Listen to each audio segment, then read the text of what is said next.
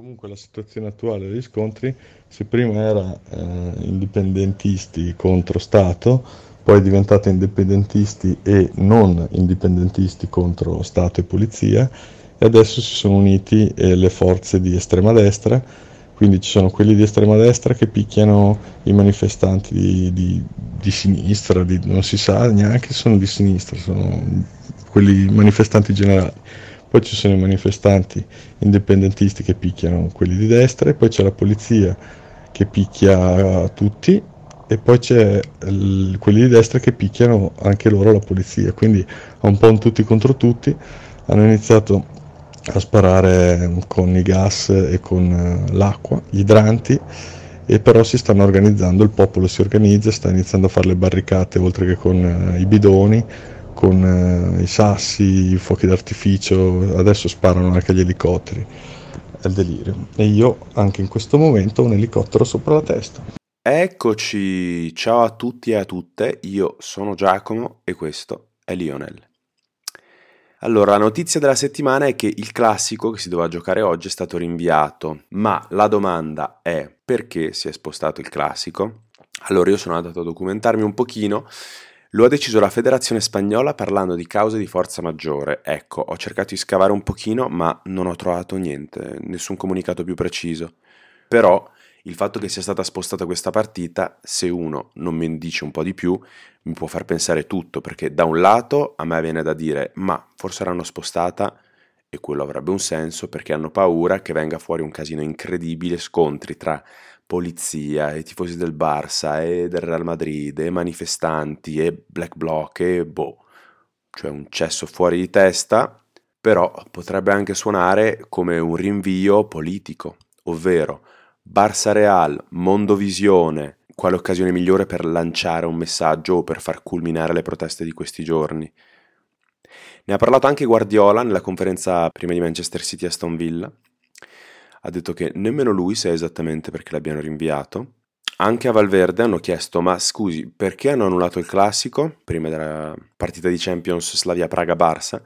E anche lui ha risposto che non lo sa, quindi non è una cosa che io non lo so, cioè non si sa, non è stato spiegato proprio.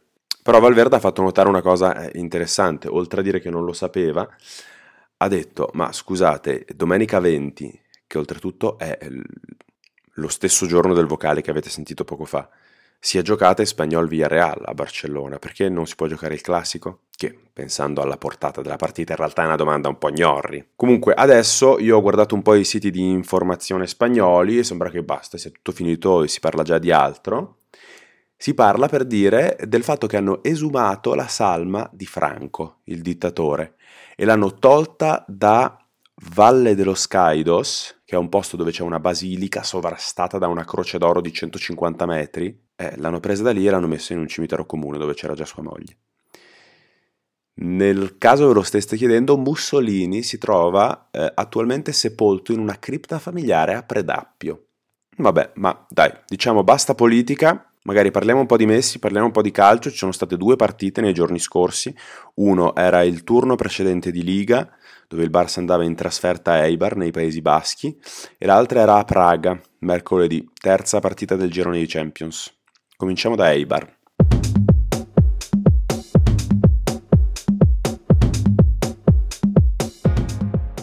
Allora, una bella partita, fin dai primi minuti non so perché ma sono saltati gli schemi, i giocatori hanno iniziato a appoggiarsi un sacco sulla tecnica individuale e poco sul fraseggio, tutte e due le squadre tra l'altro. E ne vorrei approfittare per dire una cosa che ho sulla punta della lingua da un mesetto, cioè che spesso resto impressionato dalla tecnica di base degli avversari del Barça in campionato. Dribbling del controllo palla sotto pressione, la pulizia, la precisione nel toccare la palla sotto pressione.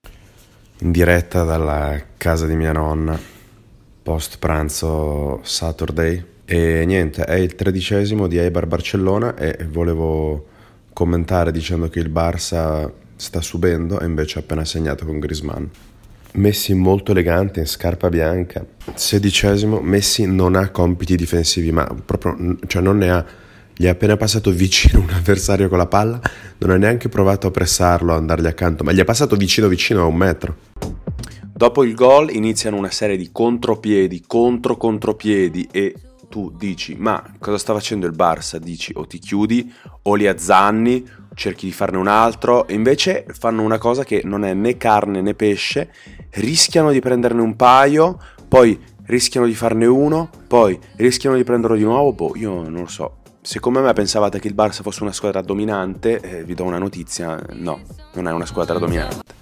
Trentesimo, Leibar all'ennesima e per ennesima, uh, attenzione, otto, eh, ecco, eh, mi vedo il gol, eh sì, eh, mo, madonna cosa è successo? Madò, scusate per nominare personaggi della Bibbia, ma stavo per dirvi che Leibar aveva avuto un'occasionissima, oh, porca mamma mia, ha fatto un fallaccio in area, in area dell'Eibar, poteva essere rigore per il Barcellona, invece no. È un delirio. Boh, ho scelto il momento sbagliato per raccontarvi una cosa. Di una... eh, basta, fallo. Vabbè, ne approfitto per finire la frase che dicevo. Sì, trentesimo. Stavo per descrivervi l'ennesima, ovvero la sesta, tipo occasione per l'Eibar, in cui la palla viene messa proprio dentro l'area zona pericolosissima e la cosa non si concretizza solo perché quello dell'Eibar non è tecnicamente abbastanza dotato, diciamo, per stopparla in mezzo a tre e tirare o per dare la pulita al suo compagno e subito dopo c'è stata un'occasione per Messi, ma una roba stranissima. È entrato in area, aveva praticamente segnato, poteva tirare, invece decide di saltare il portiere e gigioneggia e il portiere gliela leva dai piedi, ma era un gol fatto.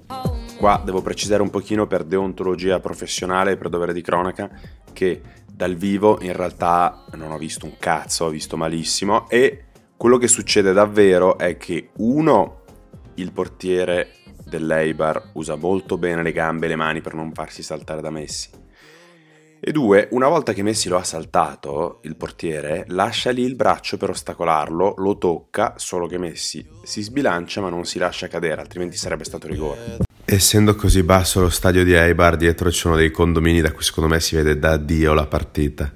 Comunque 35esimo e niente. 40esimo Messi ha appena fatto un filtrante dal limite dell'area per De Jong che solo lui e De Jong col suo movimento avevano visto il portiere ci è arrivato di poco, però geniale. 42esimo, altra occasionona per l'Eibar, il Barça perde male palla al centrocampo, contropiede e ultimo passaggio che viene effettuato bene, e, e però il giocatore dell'Eibar che riceve la stoppa male e quindi manda tutto in fumo.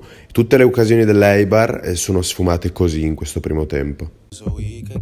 È su questo che si vede che il Barça non sarà dominante, ma è una grande squadra, al contrario dell'Eibar, perché il Barça è stato quasi perfetto nelle parti decisive del campo, difesa e attacco, anche se ha perso qualche palla a centrocampo. Invece l'Eibar ha fatto l'esatto opposto, è stato ottimo nell'arrivare in porta, nell'intercettare palle a centrocampo, però poi al momento di difendere le penetrazioni del Barça o di segnare ha fatto male. 57 gol del Barça 60.000 passaggi in mezzo all'area, indisturbati, velocissimi e, si sono veramente buttati in 5 nell'area piccola praticamente.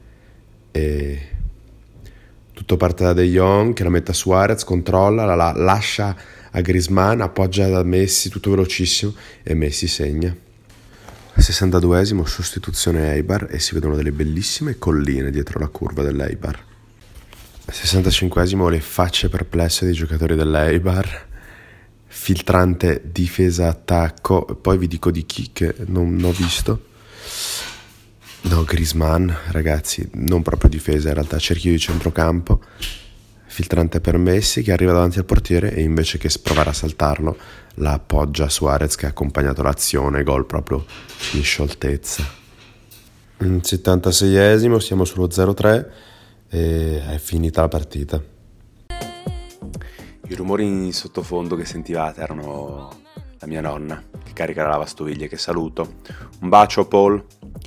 Sì, mia nonna si chiama Paul, che in francese però è un nome che può essere femminile o maschile. Tu lo metti con la E alla fine e diventa femminile, scritto P-A-U-L-E, invece se non metti la E è un nome maschile. Comunque, il Barça, sì, è finita 0-3 ha sofferto nel primo tempo, però eh, i, quando i tre davanti girano bene, gira bene la partita. Mi è piaciuto un sacco Grisman, che scatta sul fuorigioco sull'1-0 e mette un filtrante meraviglioso dal cerchio di centrocampo che manda in porta Messi sul 3-0 soprattutto nel gioco che è stato molto convincente questa volta. Non si è schiacciato sulla linea laterale come invece fa spesso da quando è al Barça in questo inizio di stagione.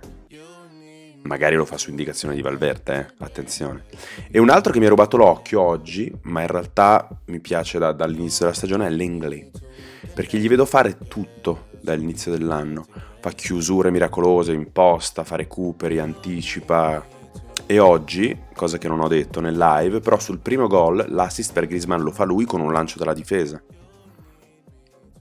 Boh, adesso eh, basta, bisogna parlare dell'elefante che c'è nello spogliatoio del Barça, perché c'è un elefante e bisogna parlarne, sì. Prima ho buttato lì che il Barcellona non era dominante, ma è più corretto dire che a volte sembra proprio mollo. E a dire il vero, in questa partita, questo atteggiamento non mi è dispiaciuto. Cioè, il mollume sembrava un'attitudine per giocare coi nervi dell'avversario e anche per riuscire a dosare le forze. Forse non mi è dispiaciuto perché è una sensazione completamente nuova per me che tifo una squadra che all'ultima giornata dello scorso campionato doveva salvarsi. Chi di voi magari tifa Juve conosce benissimo questa sensazione e la odia. Però dà anche una certa soddisfazione sapere che la tua squadra va al rallentatore, fa qualche fiammata e la porta a casa 3-0. Io sono abituato a vivere l'altro lato della faccenda, il lato dell'Eibar, ovvero tieni testa spendendo una marea di energie fisiche e mentali nei primi tempi. Speri di fare uno o due gol, eh, perché se non fai uno o due gol, più due che uno, poi sono cazzi, dato che o crolli o diventi remissivo per tutta l'ultima parte di partita.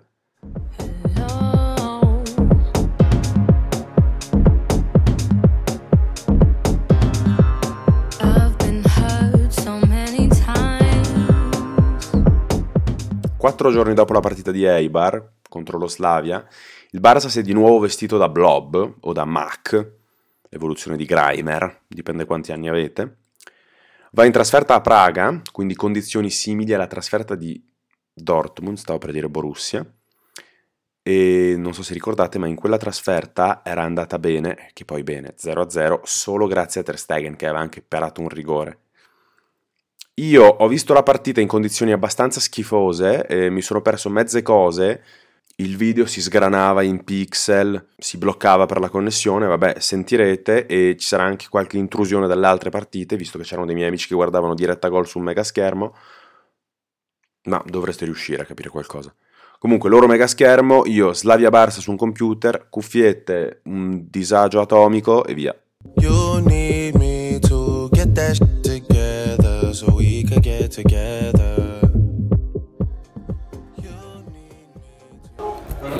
Terzo minuto, eh, non sto riuscendo a connettermi alla partita, ha segnato Messi. Tredicesimo, si inizia a vedere la partita grazie a Niccolò, che però è andato via. Diciannovesimo, come dice il commentatore, occasionissima per lo Slavia Praga. Salvataggio incredibile, a me sembrava di un difensore, in realtà penso di Ter Stegen. Parata con la gamba. Ventottesimo, bellissima palla di De Jong a tagliare il campo. Sweeping keeping del portiere dello Slavia Praga, che fa schifo però e mm, praticamente si fa rubare il pallone da Suarez. Eh, sono fortunati, recuperano palla poi. 35esimo, credo che Ter Stegen abbia fatto una parata, ma eh, internet fa brutti scherzi. E, sì, ha fatto una parata, sì, sì. A scatti, ma l'ho appena rivisto nel, nel replay. A scatti o no, ha fatto una paratona. E a fine partita Ter Stegen, per farvi capire un po' lo spirito, ha detto così non va, dobbiamo parlare di alcune cose nello spogliatoio. Vabbè, ma non affrettiamo le, le cose. Allora, pensate alla partita con l'Eibar, solo che stavolta hanno quel poco di tecnica in più che fa sì che invece che tirarle fuori o aspettare un secondo in più e farsi raggiungere, riescono a tirare e centrano la porta. Ecco, avete il quadro di quello che stava succedendo. I bei discorsi che facevo prima sul mollo, mollo intelligente, mollo gestito, non tengono più, molto semplicemente perché il Barça subisce e basta. Però c'è una cosa da considerare e che si è persa un po', scusate, in tutto il casino dell'inizio di partita, perso, eccetera, eccetera, ovvero che il Barcellona è andato in vantaggio al terzo minuto di gioco, con un gol molto Barcellona, passaggi fitti, l'ultima palla arriva a Messi che controlla bene, tira angolato, gol. Ecco, e avendo segnato al terzo minuto di gioco, eh, diciamo che boh, può essere che da lì il Barcellona voleva gestire, voleva aspettare il varco, voleva aspettare l'errore dello Slavia in pressione o in posizionamento o in recupero o anche semplicemente un calo dello Slavia. 45-39 Masopust. Masopust ha quasi fatto gol. E cosa, cosa, hai, cosa hai visto tu Tommaso? Avevo detto Milano-Sanzo, Milano-Sanzo, paratona di Rodanovic. Gol del Praga, incredibile. Gol del Praga, stadio che impazzisce. Sta premendo di brutto dall'inizio di questo secondo tempo. Quindi negli ultimi 5 minuti siamo al 49esimo. Lancione da centrocampo, stop di petto e la mette giù. Masopust la mette in mezzo e il suo compagno si inserisce centralmente, è bravo, e tra i due difensori del Barça tira e la mette dentro. Tiro d'esterno. Bellissimo lo stop di Masopust comunque. 53 tiro da fuori di Stanciu, rischiano di fare il secondo a breve. Lo Slavia quindi nel primo tempo fa Leibar più più, diciamo, ma è nella ripresa che sfascia tutta sta logica della mollezza zen del Barça, perché non solo non cala fisicamente, al contrario dell'Eibar, ma anzi aumenta l'intensità e il Barcellona inizia a sbagliare. Poi il Barcellona sbaglia per demeriti suoi o per meriti dello Slavia? Eh, boh, questa è una bella domanda, sarebbe interessante sapere cosa ne pensano i giocatori del Barcellona ma è proprio quando uno dice ah ecco questa è la partita in cui il Barça viene punito per tutti i suoi difetti di quest'anno. Eh no, è quello il momento in cui, in cui il Barça, che è uno squadrone, fa quello che gli squadroni sanno fare meglio di ogni altra cosa, ovvero farti un gol bruttarello, fortunato e schifoso quando sembravano finiti. Eh, io adesso sto assistendo a una punizione e perché i miei amici guardano sulla televisione un'altra, eh, so già che questa punizione entrerà. E adesso guardo Messi che è sulla palla, eh, rincorsina. Ragazzi, questo è gol secondo me. E infatti Suarez l'ha messa dentro. Rimpalli brutti della difesa dello Slavia e Suarez da lato, lato, lato riesce a tirare e metterla dentro portiere dello Slavia male male. Male male perché è un gol stranissimo in realtà. Suarez non la tira in porta la tira contro la Inca che è il difensore dello Slavia cioè non difensore giocatore dello Slavia e quindi la palla entra in porta dopo aver rimpallato su la Inca e per quello il portiere fatto non fa nulla. Più gol di culo di così.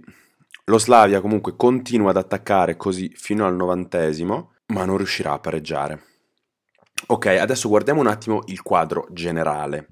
O in realtà ho detto quadro generale, ma è una cazzata. Guardiamo il quadro generale dell'individuale, ovvero della partita di Messi. La partita, ve l'ho detto io adesso, finirà 2-1 per il Barça grazie a un gol al terzo minuto suo e a una punizione sempre sua che Suarez fa sta cosa strana che fa un voodoo al giocatore o la Inca e gli entra la palla e madonna Eppure, a fine partita, io avrò l'impressione che Messi ha giocato male questa partita. Ecco, che minuto siamo? 74, Messi ha sbagliato un gol, io l'ho visto male perché sul mio computerino è tutto sgranato, che la connessione va male, però i miei amici su diretta gol stanno vedendo quello e loro dicono che Messi l'ha sbagliato perché ha un piede solo. È eh, 88esimo contropiede Messi, parata bella del portiere dello Slavia e Suarez non c'è sulla ribattuta perché la para bene proprio la mette a lato il portiere. 93esimo mamma mia Messi ha sbagliato un contropiede 3 contro 1 c'era Suarez che era scattato sarebbe stato da solissimo in porta e l'ha, ha fatto un passaggio brutto sul difensore dello Slavia l'unico rimasto. 95 disperato l'allenatore dello Slavia ditemi cosa è successo che non l'ho visto. Calcio d'angolo aveva fatto una paratona tra Stegen. Attenzione, oh, anche il portiere dello Slavia che è salito. E qua? Fine? Fine. Fine, Messi incazzatissimo. Penso siano il contropiede del 93esimo che Messi butta via e il rischio grosso sull'ultimo calcio d'angolo dello Slavia, che mi fanno dire che Messi ha fatto una brutta partita, ma che fanno dire anche a Messi stesso che ha fatto una brutta... no, che ha fatto una brutta partita è il termine sbagliato, però che fanno uscire Messi incazzatissimo dal campo. Vi dico una cosa, eh, nel mondo del teatro, che è quello da cui vengo, mi è capitato di sentire qualcuno che diceva che la cosa più importante per un attore era come entrava e come usciva di scena.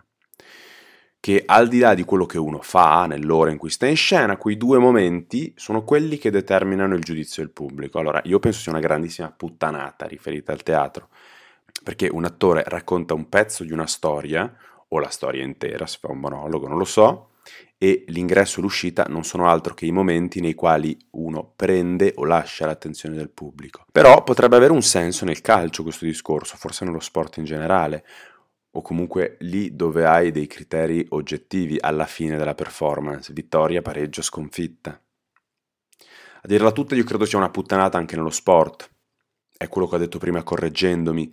Dire che Messi ha fatto male perché ha sbagliato un contropiede al 93esimo in realtà è un giudizio pigro abbastanza sbrigativo. Così come eh, anche la gente che dice che Messi non è mai decisivo con l'Argentina e non è mai stato decisivo con l'Argentina, quando è arrivato, ha fatto tre finali senza però deciderle, vabbè, eh, adesso questo è un po' il vaso di Pandora di Lionel Messi, quindi magari non ne parliamo adesso, visto che è già un po' che stiamo insieme. Vi regalo un paio di momenti bonus, avremo altri, altre occasioni di parlare del tema Messi Argentina. Intanto vi regalo appunto due momenti bonus dalla serata di Champions e poi andiamo in chiusura. Rigore per l'Inter intanto, 81esimo,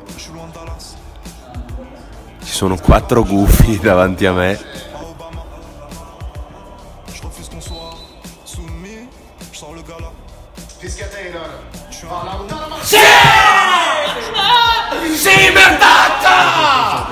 Adesso parese. Eh, rigore parato. Pourtant je dois goûter le vide Le miroir est net, le visage est brisé. Pausa, intervallo, mamma mia, l'esultanza di Mertens. Et pour le coup je suis pas une star d'Hollywood. Pas les couilles, je fais du Beverly Hills. À nous les thugs, on est cool. Même deux Glock peuvent te faire des pisses. Je suis que LF, je suis Trop parano pour faire ami ami Et bah les couilles, je suis pas une star d'Hollywood Ecco, la cosa di cui vorrei parlare prima di salutarci è l'esultanza di Mertens sul primo gol di Salisburgo-Napoli. Forse alcuni di voi l'hanno vista, chi non l'ha vista sappia che dopo il gol Mertens esulta, corre un po' verso la bandierina, si gira verso i compagni e sapete cosa mima? Mima una chiavata. E questa esultanza, forse si sentiva anche dalla mia voce, mi ha mandato fuori di testa, non capivo cosa stesse succedendo. Era l'apoteosi del- dello strano, del weird, di che ma che cazzo fa? E a me queste cose fanno abbastanza ridere, cioè per dire il giorno dopo l'ho seguito su Instagram, mi ha fatto simpatia. Questa è stata la prima reazione che ho avuto, poi a dire il vero ci ho riflettuto un po' e mi è venuta voglia di parlarne con amici, con amiche. Perché, ok, da un lato mi stava simpatico dopo l'esultanza, dall'altro però sentivo, anche se non capivo bene perché, che c'era qualcosa che eh, non quadrava. E appunto prendendo il tempo di parlarne con altri, ho capito perché mi correva un brivido lungo la schiena, guardandola. Che poi in realtà è quello che ha detto anche lui, cioè spiegando perché ha fatto quell'esultanza. Lui ha detto che era per un suo amico. Mertens ha fatto un private joke in diretta Champions League. Cioè era una roba per far ridere i suoi amici in mondovisione. E non ha pensato che poteva offendere o ferire qualcuno. E sta di fatto che Mertens si è ritrovato a fare in mondovisione un gesto volgare sessista da macio dominante che dice ho segnato e vi ho scopati. In realtà la cosa è che in diretta si leggeva benissimo, che lui non è che stesse mandando un messaggio, però ha fatto sta cosa privata in mondovisione. A tutti ci capita di fare delle cose così nel privato. Va bene, allora direi di chiuderla qui, se no non so di cosa si possa finire a parlare. Vi informo che la prossima partita sarà Valladolid-Barça, turno infrasettimanale, martedì 29 alle 21.15. Guardate un po' che squadra è il Valladolid, dai dati Transfermarkt sembra che abbiano un sacco di infortunati, però sembrano in forma, nell'ultimo mese hanno pareggiato con l'Atletico Madrid e col Bilbao a Bilbao. Si giocherà al nuovo Estadio Municipal José Zorrilla di 26.500 posti e è una squadra molto simpatica secondo me il Valladolid. Dal 2018 sapete chi è il proprietario del Valladolid col 51% delle quote? Ronaldo il fenomeno. E c'è Federico Barba in prestito dal Chievo. E voi direte chi è Federico Barba? Boh, però è italiano. Boh, visto che la puntata è già uscita dai binari con Mertens, chiudo consiglio culturale pazzo. Sappiate che il 25 ottobre è uscito per la PlayStation 4 il remake di Medieval.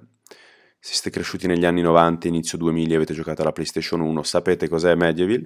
E poi mi preme informarvi che l'8 novembre, però magari da qui all'8 novembre io me ne dimentico, quindi ve ne parlo adesso, uscirà un gioco invece per la PlayStation 4 ex novo che rischia di essere un'opera d'arte, ovvero Death Stranding, che è il nuovo gioco scritto e ideato da Hideo Kojima, è quello che ha scritto tutta la saga di Metal Gear Solid.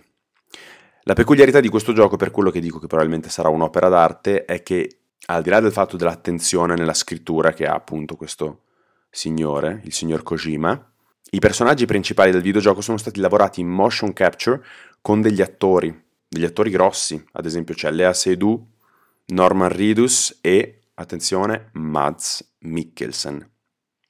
Se non lo sapevate sappiate che la settimana scorsa era il compleanno di Chico Chiesa, ma anche di Drake. Drake, del quale avete sentito un pezzo in questa puntata, Get It Together, collaborazione con George Smith e Black Coffee. L'altro pezzo che avete sentito invece era Nine Ones dei PNL, un gruppo francese, PNL. Io vi ringrazio un sacco sempre di ascoltare le puntate, di ascoltare la puntata, di aver ascoltato la puntata e anche un grande grazie va a chi ha collaborato alla creazione di questa puntata, ovvero Lelio, Tommaso, Arianna, Il Fogo, Dori, Tobli, Giacomo, Il Deve e il solito Marcolino da Barcellona che ha aperto questa puntata. Noi ci vediamo la settimana prossima. Ciao a tutti. Qu'on claque ce liquide pour les notes dans cette vie avant de partir en chute. Toutes les rues sont vides et les fenêtres donnent sur nous. Tordue dans la ville. Mamma mia, Giacomo, mamma mia, cos'è? Sono dati sensibili. Ci compromettiamo a parlare dell'esultanza di Mertens? No. Mi chiamo Tommaso Zucatti e penso che l'esultanza di Dries Mertens faccia cagare, cagare.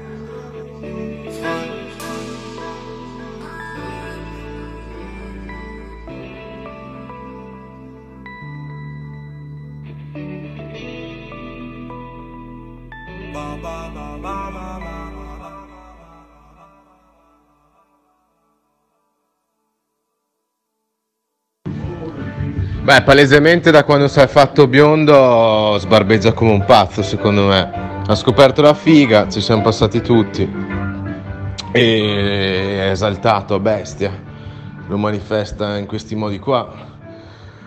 Sono di robe di passaggio, sono ragazzi.